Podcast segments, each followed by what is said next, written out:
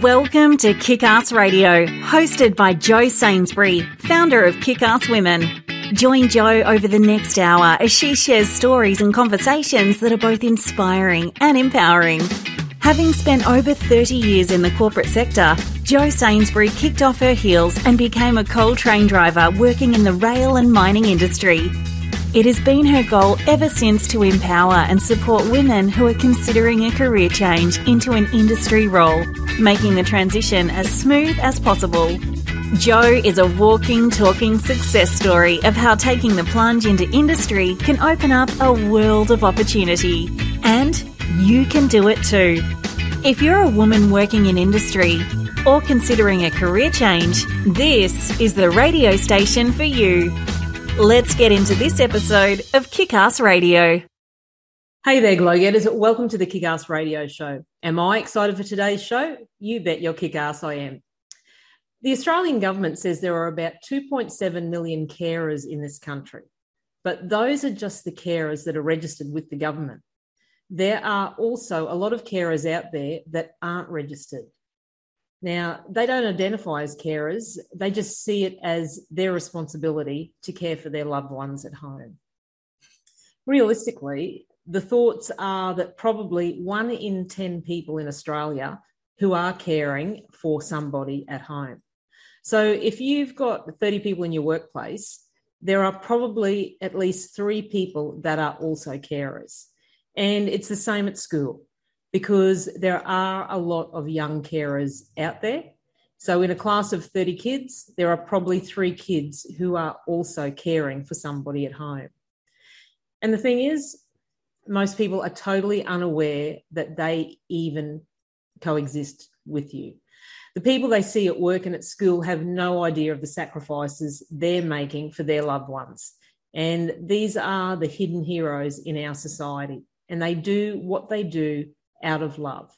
But at the end of the day, it can be detrimental to their very own health and well-being. So, today, who are carers?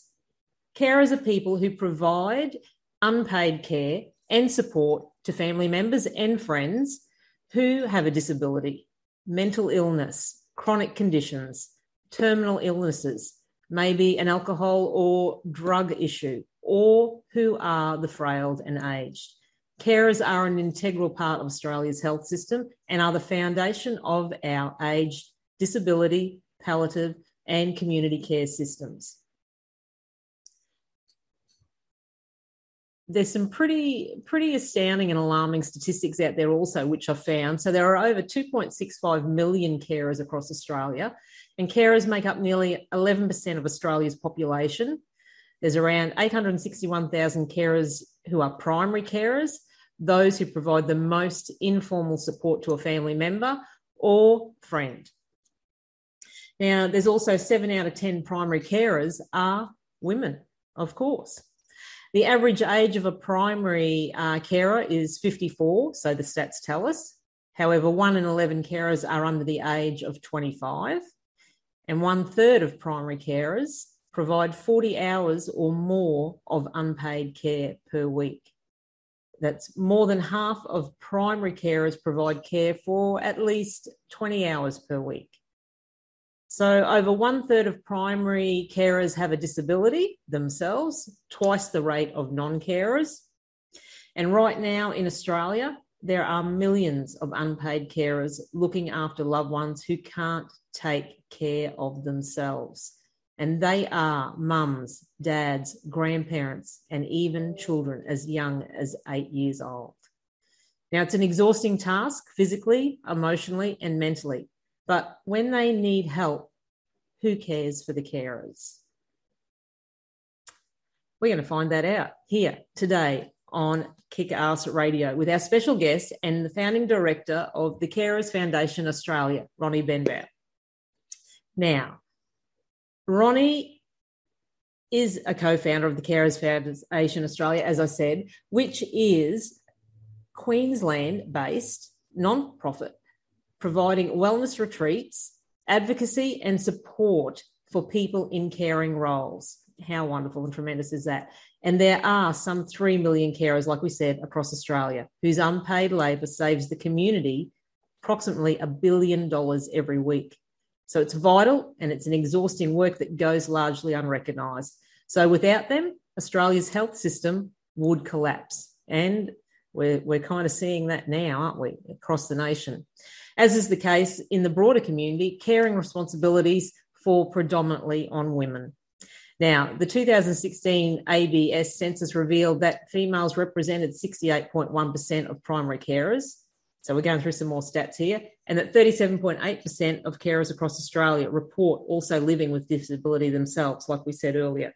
Now, Ronnie works directly with women and young people exhausted by these responsibilities. And the Carers Foundation provides evidence based wellness programs to help carers rest, recover, and access vital support to better cope at home. So, today we're going to learn all about the Carers Foundation Australia and Ronnie and get to find out how we can best support them. You are listening to the Kick Ass radio show Kickstart, where we talk about all things women working in non traditional roles in varied male dominated industries, and I tell you how it is. I'm your host, Jo Sainsbury, the Glow Getter, and I hope we can keep you in good company over the coming hour. And I'd also like to make a huge shout out to all the women working out on site and out on track today. I'm losing my tongue here. And we wish you a safe day and have a fantastic shift. And it also might be a good time to do a little bit of a trigger warning that today's show may and does contain some adult language. So let's get into it. Hello, Ronnie. Hi, Jo. How are you? Good, thank you, and welcome to Kick-Ass Radio. Firstly, thank you thank for coming you. on the show and for sharing some of your valuable time with us today. I know you're super busy, but I also know we're all going to enjoy your company and we're eager to find out what you've got to tell us and how we can support the Carers Foundation Australia. So, to kick things Thank off, you. tell us a little bit about yourself and what were some of the biggest decisions you made in your career and how did they lead you to your current role now? Wow. I mean, you did such a, an amazing introduction. Thank you for that. And so, going through all those stats again, you've done a great job re- with your research. and one thing you didn't mention was actually, um, and I'll get to that um, through our conversation, that uh, it's an actual fact that 30% of carers can often die before the person they're caring for. So that's how strenuous it can be. Uh, and that's, you know, by the time carers get to us, they're at that stage. So, but anyway, back, back to the question. I've already digressed, haven't I? Oh, that's all right. Where, where, Um, where can do that? so I guess my journey started a long, long time ago. Um, how I, how it affected my career path is probably when I was only 17 years old, actually, uh, and I was a student nurse. So I actually was in the community um, visiting families that were caring for their loved ones, and I would see the carers, and even when they came to hospital, when their loved one came to hospital for procedures or whatever, I would notice that the carers were just in a worse um, state of health than the person they were caring for and I and I really resonated with me because I thought, well, who looks after these people? Who looks after the carers? And realistically, that was 40 years ago, and nothing much has changed. So I decided back then that I was going to make a difference, and I was going to, you know, form a, a healing haven and fix all these people and have a safe place for them to come. So you know we could patch them up, and you know they can connect with others in similar situations because it's it's very isolating being a carer. Uh, like if, unless you've actually lived it, you know your families don't understand, your friends don't understand. So realistically, you're doing it on your own most of the time, and that you know affects your mental health after a while. And I guess what resonated with me the most when I was that age was, you know, I was only a young student nurse, as I said, 17 years old, and when I used to visit you know families in the community there was a young man um, that was caring for his mum and he was only a few years younger than me. And you know his mum had a severe stroke so she was quite uh, incapacitated. So he had to give up school to care for her.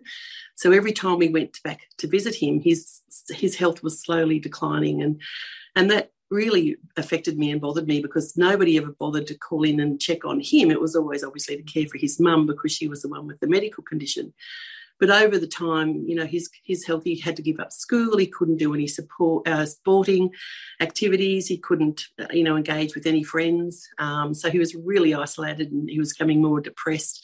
And sadly, I learnt uh, in a few years' time, when he was about 21, that he actually did take his own life because he just couldn't do it any longer. And it's a common statistic amongst carers that that happens, that they just, you know, work, you know, what we call from compassion fatigue. They just over, you know, probably, you know, give their entire life to care for their loved one, um, but they can't look after themselves because they don't have the time or the resources, which is where we come in. So it's taken me a lifetime to get there because obviously I went on and did my career. I got married. We had four beautiful boys. And then, ironically, um, I became a carer because my husband had a near fatal accident. So he was paralysed from the neck down. And so that I had to give up my nursing and I had to look after his businesses and obviously have, you know, small, four small children to look after. And then as he was getting slowly better, we, we shifted down. We were living in Cairns. We moved down to Brisbane to educate the boys. And then over the next few years, one of our sons got a really severe, severe medical condition. So that again, you know, obviously your priorities are your family. You don't, as you said, you don't consider yourself as a carer. You just do what you have to do, and you look after your family. Uh, and then uh, once he slowly recovered, but that was he's okay. But I mean, that was a slow recovery, seven years. And then my beautiful father, who had been living with us the whole time as well, um, he was nearly ninety. He had a massive stroke, so I cared for him until he passed away and I still had mum living with us. she was 89 as well. Um, so that's when I decided to establish the foundation uh, to do this for part time, for full time, because prior to that, when we moved down from Cairns, uh, we were doing uh, funding, privately funding carer wellness programs, working with other care organisations, and we saw the significant difference it made. So we just knew we had to do that. So uh, from 2015, uh, that's when we established the Carers Foundation to focus on caring for carers full time, and that's what we've been doing ever since. Yeah. And like your journey is one that's been fraught with many life's challenges. So your courage mm. resilience, it's very commendable and it's radiantly clear how they've become such important values in your life and your career and your business. So absolutely, um, yeah, we commend you for that, Ronnie. It's quite a story, and um, as well as as you said you become not only your your husband's carer but you was you're already in the role of caring for your elderly and aging parents so yes um that and as well as you know one of your own own children so a very mm. big demand on yourself there so we kind of touched on this next question was about you know your journey um, being fraught, but uh, how it led to co-founding the Carers Foundation. Mm. So at the time, did you think this new chapter would take you where it is today? Like, um... uh, not really. I mean, I always that's what I always had envisaged. That was always the passion and the dream was to have this healing haven, you know, to look after carers of all ages, especially the young, you know, the teenagers, because I just feel that yeah. they are totally hidden in our community. Um, and that's, you know, we see that over and over because we've even had programs where one of our yoga instructors, for example, was a teacher. And we usually do the children, you know, the kids on the holiday so we don't disrupt their schooling because that's their only normal part of their life. Yeah. And she came out and one of her students was actually in with our young carer program. And um, and she said, What are you doing here? She said, Well, I care for my mum, miss. And she had no idea that this student of hers was actually caring for her mother that had quite a severe medical disability. And then it all fell into place why she was always tired, why she was always late for school, why she missed, you know, doing her homework. And she just assumed she was a lazy, you know, interested yep. student. But the fact was that she was actually caring. And didn't was not identified. And as you said before, you know, probably in every classroom there's three, you know, kids that are caring for a family member, whether it's a disabled brother or sister or mum with a medical health condition, mental health condition, and these kids just do it because they have no choice and they just, you know, ha- they don't know any different really, but they need support. And definitely do. And I know we've previously um, made the comment the effect that you know carers are the ones who are hidden in society and yes. we're all we're all very complacent. We don't think about the carers. All the focus is on the person with the disability or the illness. So we need to exactly. to think and ask the carer how they are going. Mm. And the carer is the one who is carrying the brunt of the work that they do, and they are just as exhausted as the person in care. So mm. it's you know, to each and every individual, we do need to change our focus and focus on the carer as well definitely. Exactly. Absolutely. Absolutely. and that's very. In regards to that story you were saying about that teacher, there's a. Um, uh, a video on um, I think it's on Facebook or on Instagram now. Um, it's been getting around of a very similar instance over in mm. America where a young a young fellow was late for school every day and the teacher was yeah pretty pretty harsh on him And it wasn't mm. until we seen him outside of school one day. Um, he would, um, I think it was his grandmother. He'd, he'd or his younger brother. He'd he'd take somewhere yes. first thing of a morning, and the teacher actually witnessed him doing that, and and the penny dropped, and realize why he was late to, to school every day, and the whole persona. Yes of that teacher um, student relationship changed, completely. Mm. And yeah, it's a very touching right. and heartwarming story. But it, mm. as it comes back, it comes back to complacency because we all have the blinkers on and we just don't think about the actual. No, that's right. Yeah. Well, that's right. And unless it affects you, you don't think about it, and that's why they are hidden heroes in our in our community because they just get on with doing it and, and never doing their job. Complain. That's yeah. yeah. never ask for anything. You know, they feel quite embarrassed to yeah. ask for help, um, which is what we need to, you know, emphasise that they do need support. Rightio.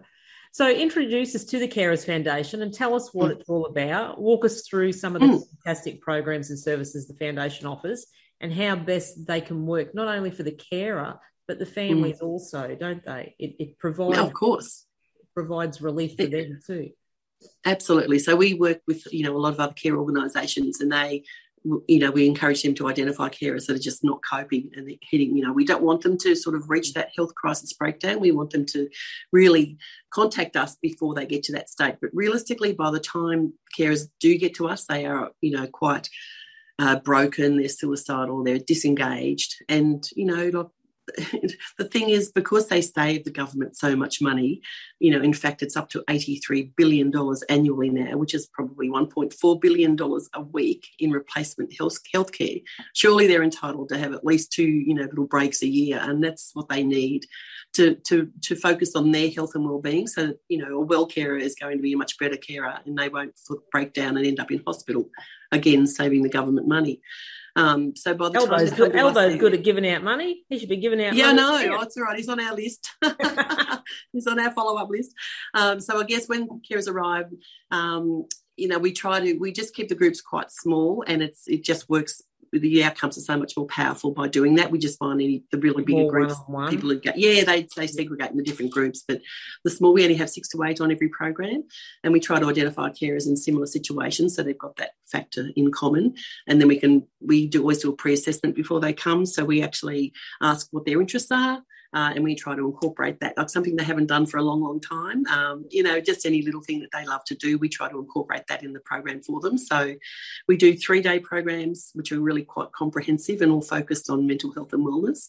But we also do one day programs, and we do uh, one day mother daughter retreats or father son retreats. Um, we do like half day retreats or just little pamper packages, really, just to if they haven't got time to get away for too long, so they can just escape for the morning, have a morning tea or lunch and a massage, and then they can go back into it. Yeah, just because obviously it's not possible for some carers to get away for two or three days or one day, but a half day. So the three days we have to work with organisations to help, you know, provide care for their loved one or their family so they can get away and they're not worried about them while they are away.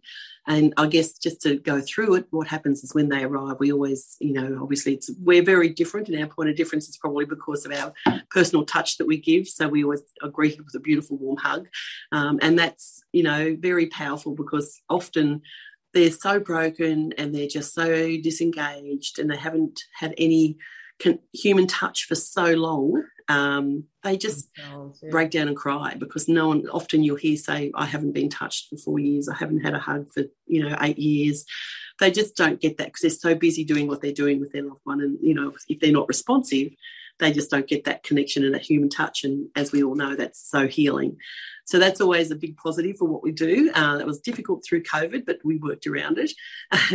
And then we always have a conversation in our first workshop just let them share their story. And that is amazing because often, as you say, as you have highlighted, that all the focus is on that person with the disability or the, the, illness. And everyone always asks, how are they going? How are they doing? But no one ever stops to say, yeah. how are you going to the carer? And when they are asked that, they don't know what to say because no one's ever asked them.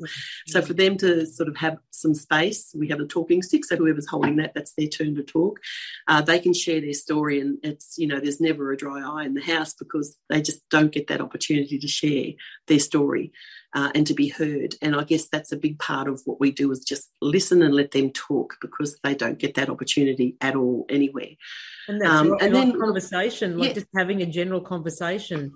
Yes, you know, they, because. Yes like with with caring, um, it's it's physical work, it's mental work, it's yep. You know, they they have responsibilities such as you know management of medications, their emotional and social support to the actual person they're caring for. Yep. But yeah, yes, that's exactly. exactly. what we're talking about. They themselves hmm. that emotional and social support. So and and absolutely the, the, programs, the the um the yoga and all that, that's giving them yep. relief to their physical. Um, oh, absolutely. So we focus on their mental. To, uh, yeah, the exactly. all of those kind of uh, responsibilities that they're they're tasked to do. So yeah, absolutely. have conversations and and vent and let all out all the emotions of you know the hard tasks that they've had to do each and every day. Um, so Absolutely, yeah, it gives them a and the good thing, a fresh look. Yeah, and the good thing about that is they're actually with people that totally get it and totally understand that. They don't have to explain why they feel and why they do what they do. They get it. They get it. So that that alone, look, that forms that really strong connection for them when they do leave after the program. So they do stay in touch.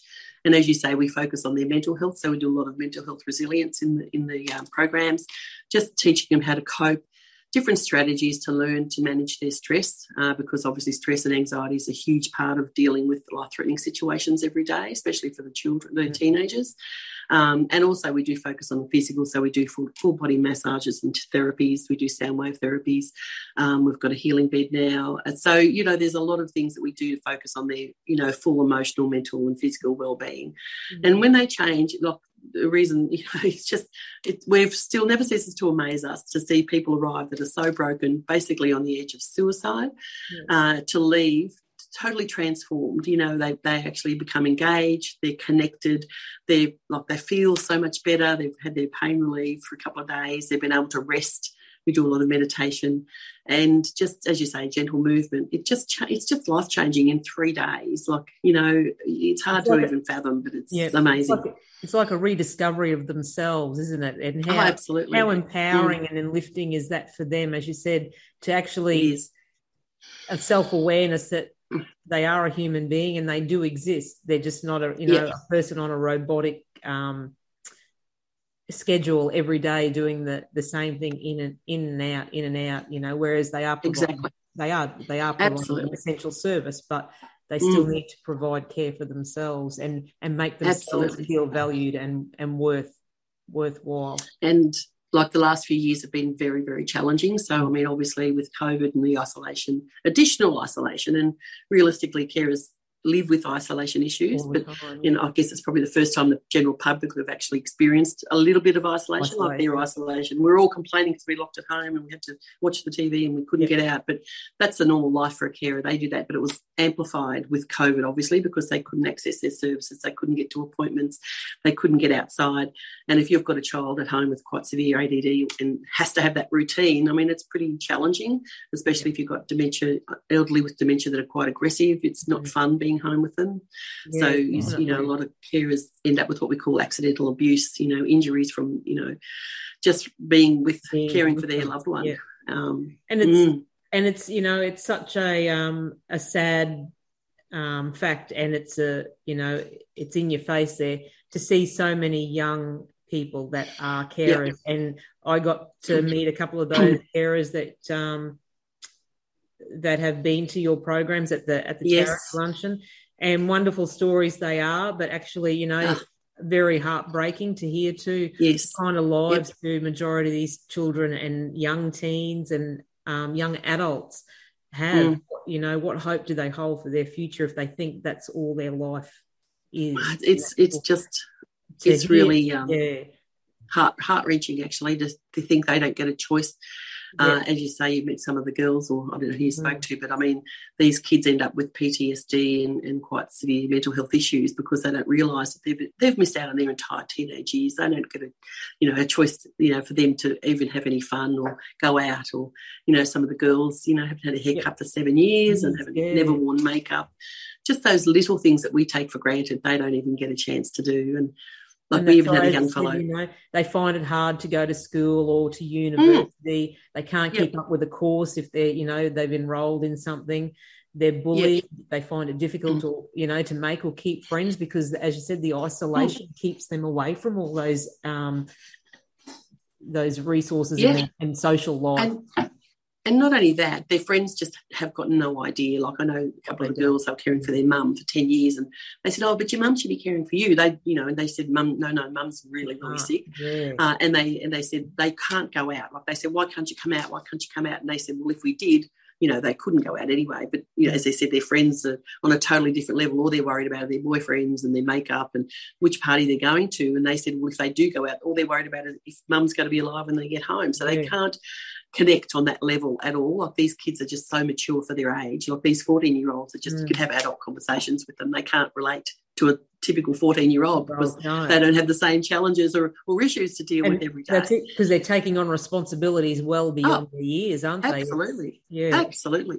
Most yeah. adults wouldn't do what these kids do in a lifetime. Do, like they're exactly dealing right. with life threatening you know, I've got, you know, kids doing resuscitation, you know, every couple of days on their brother or sister or, you know, suctioning or just things that you wouldn't even think of. You know, that's part of their normal life. Right. One adult wouldn't, you know, most adults wouldn't cope with that at all. Um, but that's just what they do and they learn to live with that and they think that's their normal life, but it's not. Yeah. So it does have long term impacts on them. And as I said, I know firsthand the impact that the Carers Foundation had on some young carers like Sarah and Emma and Jasmine. So yeah describe a typical day for you and also for someone experiencing a retreat like we kind of mentioned that. So how do you want people to feel when they do experience a retreat? What um well um because we just don't want them to be alone. We want them to know that they're not alone. We want them to be empowered. We want them to feel um, just full of compassion. Like we've all our team are full of compassion, and that's one thing we we is a must with the Carers Foundation. Every single person involved has been a carer and has got lived care experience. Mm-hmm. We've all been there. We all know what it's like to be in those dark holes that you don't know what's going, what the next hour is going to be, let alone what the next day is going to bring. Bring. So we totally get it. So I guess when they come to us, it's they're quite they're embraced with love and compassion and kindness and caring, and often, especially for these children it's the first time they've actually experienced a kind, loving environment, uh, which is heart wrenching, but it it's, a, it's a fact. And they they actually embrace it once they get used to it. They think, oh, wow, I've never had this before. You know, we hear the conversations they have with, with back home, uh, which are not very pleasant and the way they're treated. So we know they're going home to that. So we always make sure that, you know, that doesn't define who they are. It doesn't mean it has to be like that forever. We just teach them strategies to cope so that when they go back, we can't change what happens at home, but we can change how they deal with it every day. And that's really vital for them to, you know, to cope. Yeah. Uh, and, and it works because they'll ring back and tell us and the feedback, no, know we know it works from the feedback when they ring back and say, "Oh, look, I did this, and oh, mum didn't bother me because I did this and did that, and mum wanted to know why I wasn't angry at her anymore, and all these sort of things." So they actually learn to cope with all the extra stress that they deal with. That you know, as you say, most adults wouldn't have a clue what to do. Um, so we just want people feel that that love and compassion that they get when they come with us and be embraced. So they know they're not alone. When they leave, they meet others. as I said, other people on the retreat. So they always keep in touch. They form their own groups. So we know we follow up afterwards and we can see they're keeping in touch. And if they identify an issue with one of them, they'll let us know so we can sort of reach out and follow up as well. So that ongoing connection is vital. I think that's probably the biggest part that we see, and that's you know what we what we like to you know encourage when they're there. So. And it is. It's. I know from you know reading a, a quite a few of the testimonials um, from um, yes. carers that have been on the retreats. You know, they're able to get their own mental health back in check. Um, yes, they go yeah. home with a feeling of you know empowerment, and Absolutely. they go home with a whole a whole new um, aspect or or perspective on on their role. They know that you know there is something more out there for them, and there is support out there. So it's great yeah. to hear those stories and um, definitely yeah, it's great to see them. it is, yeah, it, and and definitely great to see that they they are actually putting themselves up for the retreats or they're oh, accepting oh, yes. the invitations to go.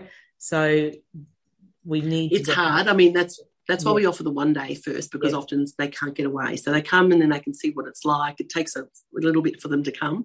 But once they've been there and they know how it makes them feel, mm-hmm. obviously then they want to come back and they ring all the time. So that's, you know, the long term goal would be that they check in do their one day, they do the three days, and they can just rebook again for another six months, you know, so they can actually know that they're coming back.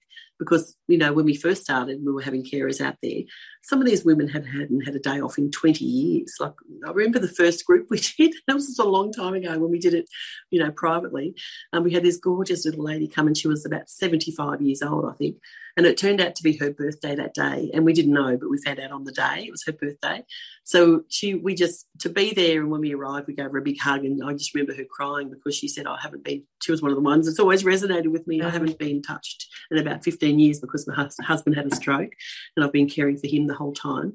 Um, and then we found out it was a birthday and we made a cake for her. And she just bawled her eyes out. She said, I haven't had a birthday um, as such, you know, for about the whole 20 years. And she said, I'll probably just be, you know, at home having a Vegemite sandwich up to my elbows in, you know what, turning my husband. So she just couldn't believe it. And just those little things that, as I said, the smallest things make the biggest difference. They, and they um, truly do. Yeah.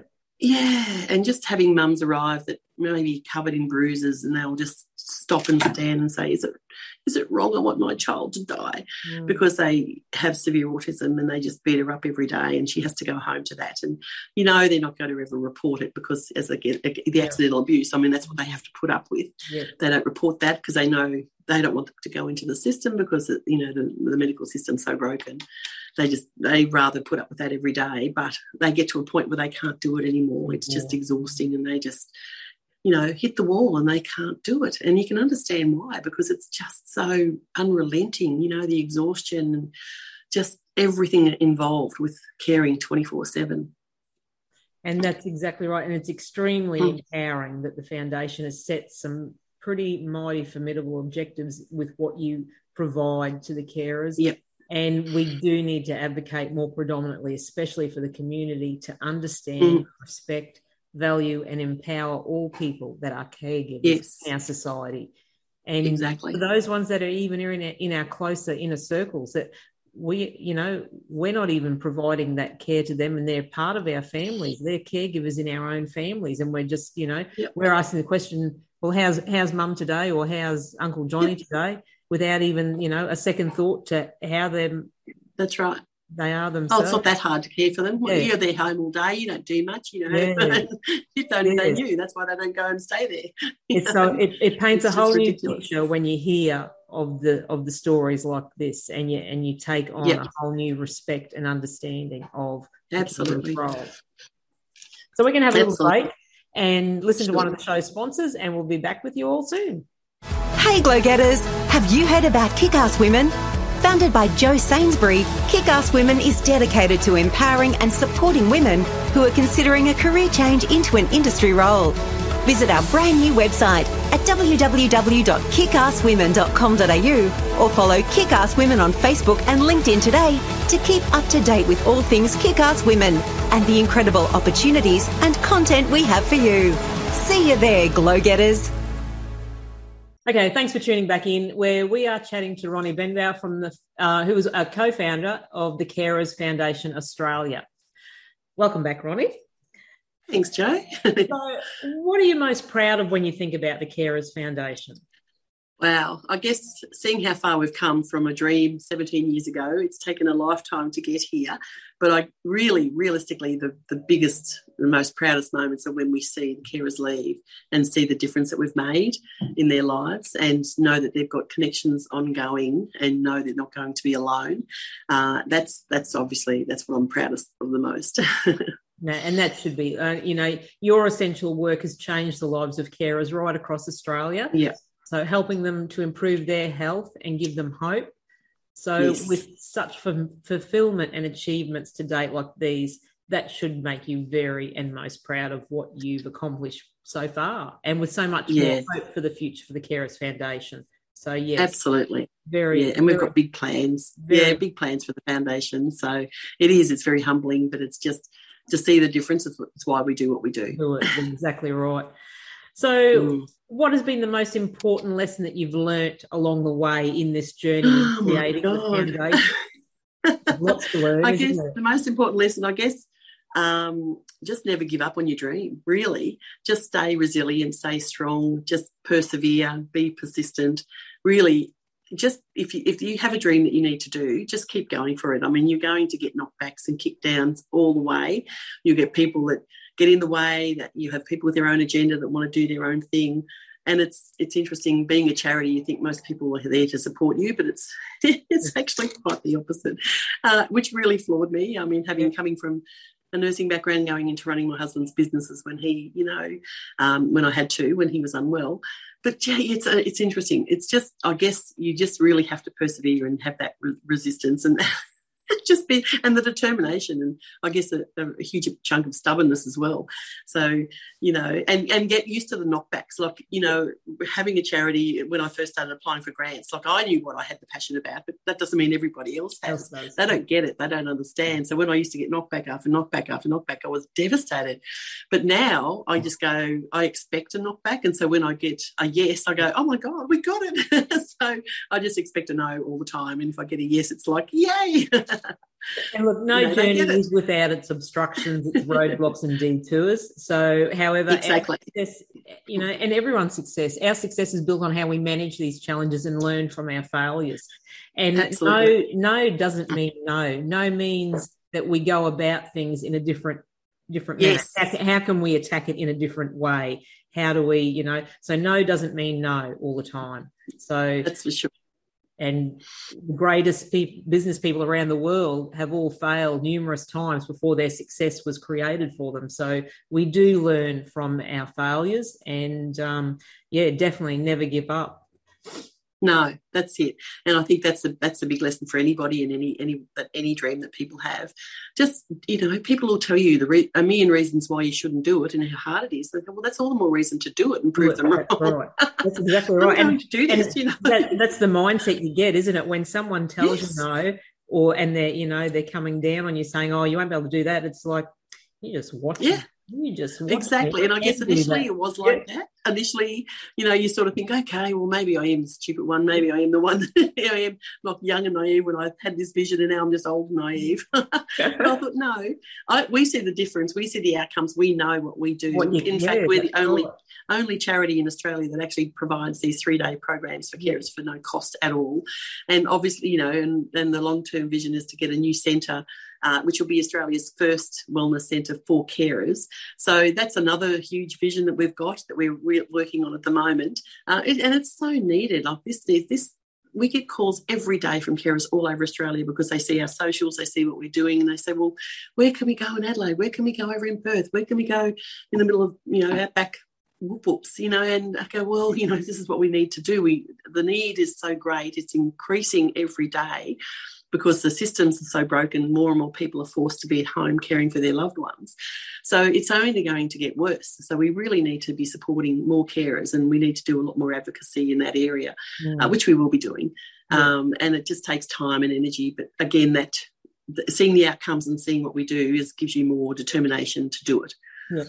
And so, I know um, you just mentioned that that's you know your vision because I was going to ask you if there was one thing that keeps oh. yourself and the Carers Foundation moving forward, what would it be? So yes, you definitely, you know, you said provide a bit yeah. education and wellness support centre. So yes, yeah. With so that, the, and the purpose is seeing seeing the difference we make. Like we know we make a difference. We save mm-hmm. carers' lives all the time. And just share a little story. The last group we had, you know, there was a lady there that had five children with disabilities and special needs, like five. And she, we rang her on the Sunday to remind, you know, she actually rang us on the Sunday to say that she couldn't come, she was couldn't attend, and we whatever we said resonated with her to come. And um, we just said, look, this is for you. You need to do this for you. It's not about anybody else. You sound like you need this. So she arrived totally broken, suicidal, just wasn't coping at all, didn't know what to do.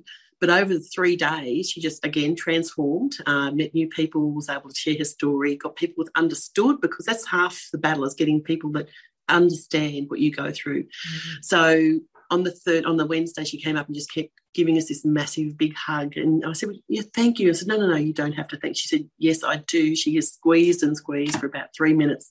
And she said, I do have to thank you because on Sunday when I rang you, I had actually planned to kill myself. Mm-hmm. And like, she's got five children and she just couldn't do it anymore. No support, does it all on her own. So you can see why they reach that crisis point, you know, and we have to stop that. We have to stop them getting to that health crisis breakdown.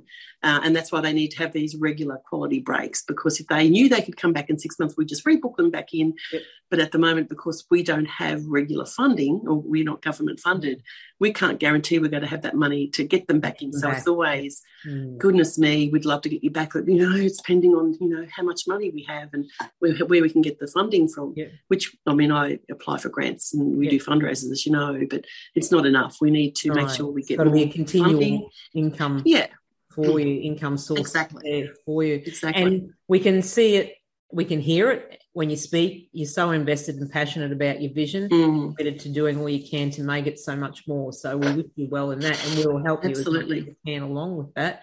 So that talking about you know medium, short, long term aspirations with the wellness centre. Now I think we had an uh, we were in a conversation outside of um, here talking Mm. about um, what's the the re- the retreat um, made up of. It's um, cabins. It's on a property. yeah, So where's it we've, we've got a we've got a we've got a facility a fellow's holding for us, but obviously the issue is raising the five million dollars to secure it, uh, and it's purpose built. Really, we can move in tomorrow if we wanted to. So it would be a centre that carers could come anytime. It's not just a drop in centre. It's a, a centre that when they before they reach that crisis Point. point, they can come and just you know have a sleep. Sometimes they just need to get away mm. and get some sleep, you know, and just not have to even be involved in the programs, just to get away and have someone care for them for 24 hours, give them a meal, let them have a sleep, have a nice hot bath, just refresh themselves. You know what it's like when you just get Yeah. that point. You, you just need a little reset.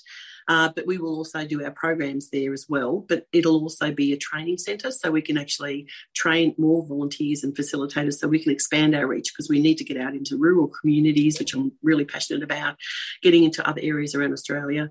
Uh, and also, it'll be a social enterprise, so we can do paid corporate retreats to do their wellness days, and that'll give us that sustainability long term, so we can fund the carers to come out, uh, and So we won't have this issue funding Yeah, all the and- time. Therein lies, you know, an outreach there um, because majority of workplaces now around the country have a mental health policy. So Exactly. they will be looking for those wellness retreats for Absolutely. employees, Absolutely. for management, um, because there's so much burnout now um, with COVID, Yep. with the, the rising pressure and uncertainty of um, of our our lives, you know, inflation, Exactly. the economy, um, the state of the state of the nation with its health crisis. It's It is. um, the the There is so health. much, yes, so much stress and anxiety, and as you say, it's affecting everybody's mental health. Yeah, And obviously, you need to look after your workers. You know, like even corporates. So they're Yeah. they're you know they're actually better performers if they get away for a day and reset. And we, really, it'll just be a reset day for them. We'll bust them out and do do the whole day of Mm. doing some mindfulness. You know, doing a massage, whatever we need to do. But then for their you know their workers, and that's you know that's one way we can sustain the foundation long term. Yep, So that's the big big goal. yes, definitely, and we and we wish you well, and we'll try and help help you as much as we can with that. So now let's let's get on to something left of field here. Now you became a writer and author. And Now, did you kind of fall into it? And I know you had your own story to tell because we share co-authorship of a compilation yes. Yes. for leaders. Just have to happen to have one here. Yes, we did. and, and, we're, was, and and I'm so, you know what? We're both very I'm so- proud of it. Yes, Yeah, I'm so blessed we did because I got to meet you, and that's Yeah, one of the that's exactly right. So, Yeah. um, was this your first writing experience? Tell us about. I had about I had done a compilation similar before, and I guess really the only reason I, you know, engaged to do that was really to raise awareness for the foundation because people, even though we, we sort of, you know, are getting well known, we're still not that well known. People don't know who we are, what we do. So it was really just to get it out there so people could sort of start reading the story and and hearing about what you know we need to do for our carers. That was more an awa- awareness thing because my story, I mean, that's only a snippet of what we've actually been through. I've got a whole book of my own to go. and, and you do, everyone's got a book within themselves, and Exactly. we all, um, you know, I'm so proud of that of this book and to be alongside you in the compilation. It's Yes. truly a book of heartwarming stories. It reminds me of Chicken Soup for the Soul, which is one of my Yes. all-time favourite books. And um, at the heart of humble leaders is the idea that individuals coming together can change the way that women think and feel about themselves because of their own story. So, yes. um, in other words, yeah, it's it's a beautiful book that embraces the idea of collective individualism and sharing advice Yeah. for women from women from all walks of life and different backgrounds. And we've all got, you know, such such wonderful stories to share. And I know um, in your chapter you, you mentioned that, uh, or you you say that you were an adopted and you're an only child. So there in Yes. itself is a story. All, all Yes, it was. Yes, I know. And I guess I was very blessed because I was adopted from birth. So, um, you know, I had the kindest, most loving parents. And I Yeah, guess that's where I get that kindness from. And it Yeah, was just, you know, natural that I progressed into a caring profession because my dad was the eldest of 13. I think mum was the middle of eight. So they came from huge families. And here I was an only child. So, and, Um, and so there's another avenue you know for um, when you get the opportunity to talk about your own experiences and share real life stories that could be another activity maybe at your retreat yes. the carers Yes. start writing you know because it's such it's such an enlightening feeling isn't it when you write It when you start writing and it all just starts coming out and it's it's a mental it's a mental um refresh it's it's a reset It's actually, be able to get clear very- all that junk out of your head. It- It's very, very powerful. it. We do a bit of is. journaling actually, and Yeah. I'll tell you what the most powerful one we've ever done was we do what we do call as a father-son retreat. So we have the dads come that are caring for their wife or their child with a disability, and they have one of the, their other children that hasn't got the able-bodied child come, and obviously they've been to our place as a young carer, so they've never they never get time the, normal child that's a terrible word to use but the able-bodied child never gets t- quality time to spend with the parent because obviously when they're at home all the focus is on whoever's got the illness and the Mm. disability. So we do these mother, daughter, father, son retreats, which are just amazing. So they get to spend a day together, just the two of them. And usually it's the first time they've ever had that chance to do that. So when talking about the writing, like they share their story initially, and it's really powerful to see the young fellow, like the young carer, young boy, see his dad break down and cry, how difficult it's been on his side, like Yeah. losing all his friends, having a child with a disability, how he feels inadequate caring for his other kids, how he feels he hasn't got the time. Uh, and it's interesting for the, so it's good for the young boy to see that Yeah. because they've never seen that side of dad. And then when the young boy speaks to say how he feels unloved, how he doesn't get any attention. isolated. Mm. yeah, isolated, and he's left at home all the time when they go to hospital and whatever, you know, all that. So that really forms a strong connection. But then we did this exercise, the writing exercise, where they actually got to write letters to their loved ones. And oh my God, these men wrote these most beautiful stories to their wife or their child or their other siblings. And they were in tears actually sitting there writing them, and they were actually writing these little cards and these stories Because and it, how much it comes from the heart, doesn't it? That's where Yes. it all comes from. that These heartfelt Yes. Of the And- desperation of you know they, Yes. they they've got all this emotion inside, but they just can't get it out. They, exactly and how how much they do love them and they feel sorry but they haven't had time to spend with them they've realized now that you know all the focus has been on this and they're going to make a bigger effort but just yeah just expressing their feelings so they never get the chance to do that and for them to actually write it and see it and feel it um, and we've got an amazing male facilitator so we, when we do the male groups you know we do obviously it's very structured very differently to the female groups you know the females yeah, focus on would have to be. yeah. pampering.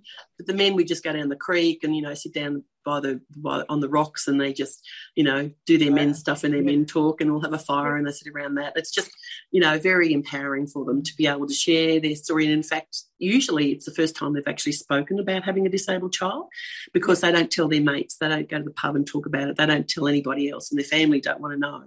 So for them to be able to share that in a in the comfort of all these other men with similar situations. And it's so it's so um, you know we just love it because at the end they all gather around and they're like little schoolboys. They're sharing their phone numbers they're sharing their little emails and we form a little group for them. And you know it's the first time they've had people that actually tru- they could truly really talk to that understand. And how humbling And to see that everyone Oh. can discover their very own unique purpose. oh it's remarkable. absolutely. and their personal Yeah, encouragement to each yeah. each of you know each other, and it yeah you know, absolutely makes it, make, absolutely it would make them feel like they could conquer the world. You know, after having that bit of you know reassurance and life changing it's life changing Yeah, definitely. yeah it is So- it really is and that's why we do what we do Yeah, People always that's say, right. When are you going to look after you? Oh, we're too busy. We've got to, you know, this is why we do what we do because we see the difference it makes. And I think anybody that's been on any of the programs, like they, they just can't believe it. Like that's why they keep coming Yeah, back and want to volunteer their Mm. time because it's just so powerful and and uh, engaging and just yeah, it just it's just you know empowers you as well as them, and you know that it's making a difference in their life. So that's why. so, so do you think you'd you've you've got a book in you? Do you think you'd write it? I well, yeah, right. I just need another fifty hours in the week. Unless I can talk it at night in my sleep when I lie down. you could probably you could probably record that. it. Yeah, you could record it. that's probably the only way it's ever going to Technology out now that that turns your audio into text. That's true. that's true. That's, that's the only way it's ever going to happen. Yeah. now, Ronnie, you've been so deserving of some fantastic awards and acknowledgements. Mm. Which award, uh, which achievement do you look at and think, wow, um, I'd love to go back in time and tell my younger self that this was possible? Wow, I guess the biggest one for me was being nominated for Australian of the Year and being in the finalist in, as Queensland nominee. And mind you, the three most inspiring people you can imagine. So there was Dr. Rolf Gomes, who does all the Outback cardiac muffs.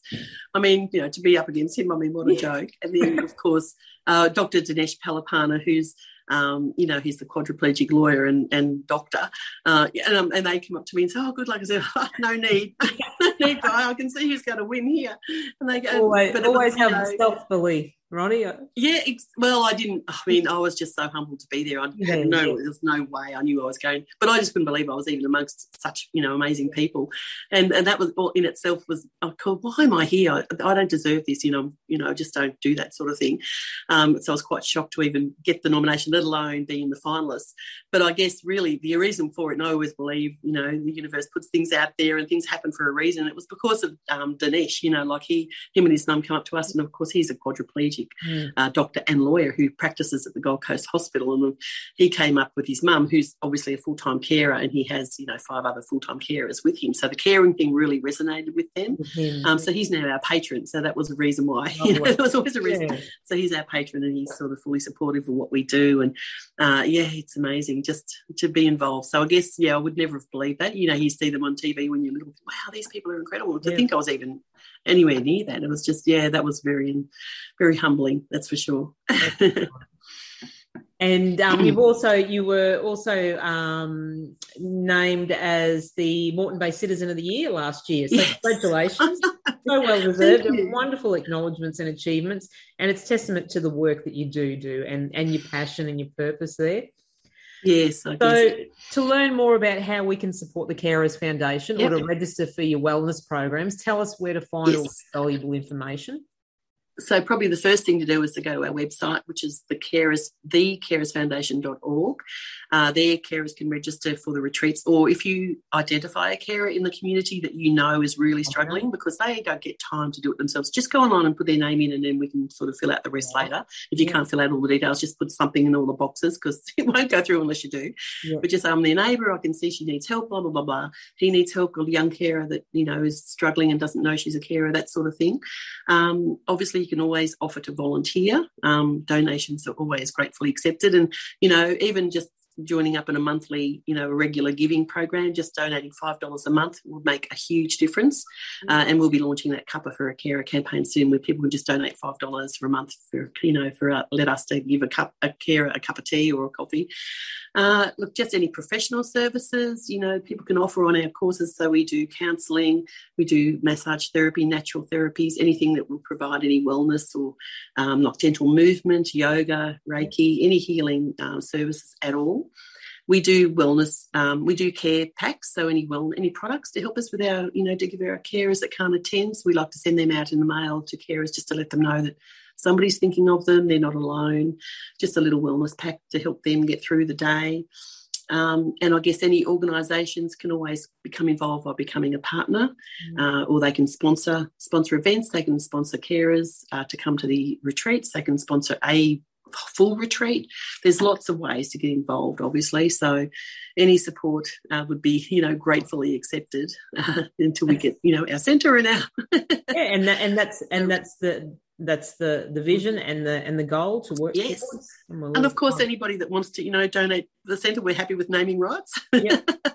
We just need five million dollars but that's yeah, okay. and hey, we've all got to start somewhere. Hopefully, so that's hopefully you know, tax deductible. You've, created the you've created the building the building block, blocks and the yes. foundation steps. So we just need to keep climbing. And lots yes, of yes. out there to help you help you climb and and any any donations obviously are all fully tax deductible. We're a full DGR one charity, so yes. all right. Well, we'll put all your links up on uh, the show notes. And as a charity, we need to recognise that you do rely on your donations to help make life better yes. for unpaid carers. So yes. our support helps them to influence your policy, raise awareness, and create real change. So we definitely need to continue the conversations about caring for the carers. So Absolutely. here's a here's a couple of little quotes from Ronnie's um, Ronnie's little uh, journal. The smallest things can make the biggest difference. Be kind, and we all should take that on board. And the other one was, "No one has ever become poor by giving," and that was a quote from Anne Frank, which is so very true, mm. isn't it? No one mm. has ever become poor by giving. No. Thanks, Ronnie. It's been a great conversation and one that needs to be entered and engaged in over and over and shared over and over again. Yes. So, as I said, we'll put your links up on the show notes and on our website for anyone wanting to reach out to Ronnie and the Carers Foundation Australia. Take care and stay safe. And we look forward to catching up with you a little later on the year to find out what's been happening in your yes, thanks, woods at Cedar Creek. There is it, Cedar Creek. Yes, yeah, we are at Cedar Creek. thanks All so right. much for the opportunity as well, Jo. That's been wonderful. Thank you. hey, glow getters. Did you know that Jo Sainsbury is a published author for her book High Heels to High Vis and has been named an Amazon number one bestseller? Telling the story about Jo's transition from the corporate sector into industry, High Heels to High Vis acts as a guide for women who are considering a non traditional role and career.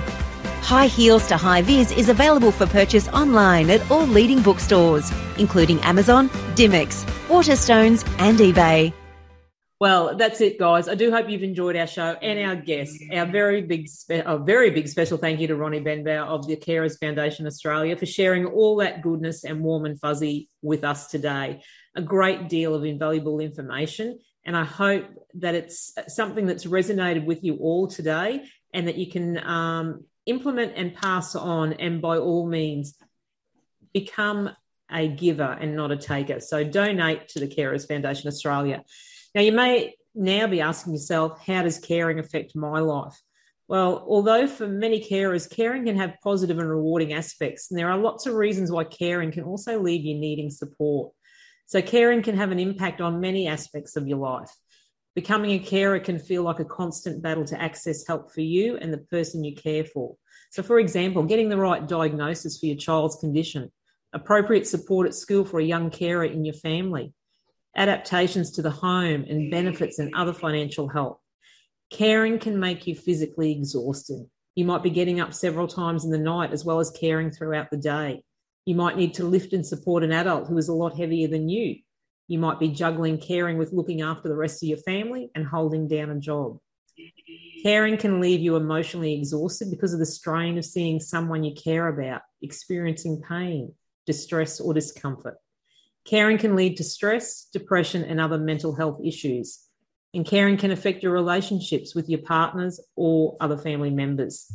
If you are caring in a couple, you may no longer be able to have the physical or emotional life you had together, nor enjoy shared activities or plan for a future together. And caring can be isolating, as you might find you can rarely leave the house. Now, it may be hard to sustain friendships or develop new ones or keep up with the interests and activities you may have previously enjoyed. The Carers Foundation vision is to provide a purpose built education and wellness support centre for carers Australia wide. And they are passionate about their vision and committed to doing all they can to make it a reality, to provide an avenue for carers to feel renewed with health and vitality so that they are able to continue their caring role and that all caregivers will be acknowledged and valued for the significant work they do, including aged care, mental health, young carers, disability care, cancer care, and end of life care. They rely on the generosity of the general public to donate and support carers in desperate need of help across the Australian nation. A donation, no matter what size, can make a real difference to a carer's life. A small contribution can make a huge and lasting impact. As always, I really appreciate you guys giving me your time to listen to the radio show. You can find more information on this episode with Ronnie Benbow and the Carers Foundation in the show notes or on my social media pages, or visit the website www.kickasswomen.com.au. Don't forget to subscribe to the podcast to get the latest episodes sent directly to you. Well, that's all for today's show. Thanks for your company and for listening to Kick Ass Radio. It's not goodbye, but see you later. Stay safe and well. Keep in touch. Comms. Go on, get your glow on. Become a glow getter. Thanks for tuning in to another episode of Kick Ass Radio, where we kick goals and deliver empowering conversations for women. Want to hear more from Kick Ass Women and Jo Sainsbury? Visit the Kick Ass Women website or follow Kick Ass Women on Facebook, LinkedIn, and Instagram. See you on the next episode of Kick Ass Radio.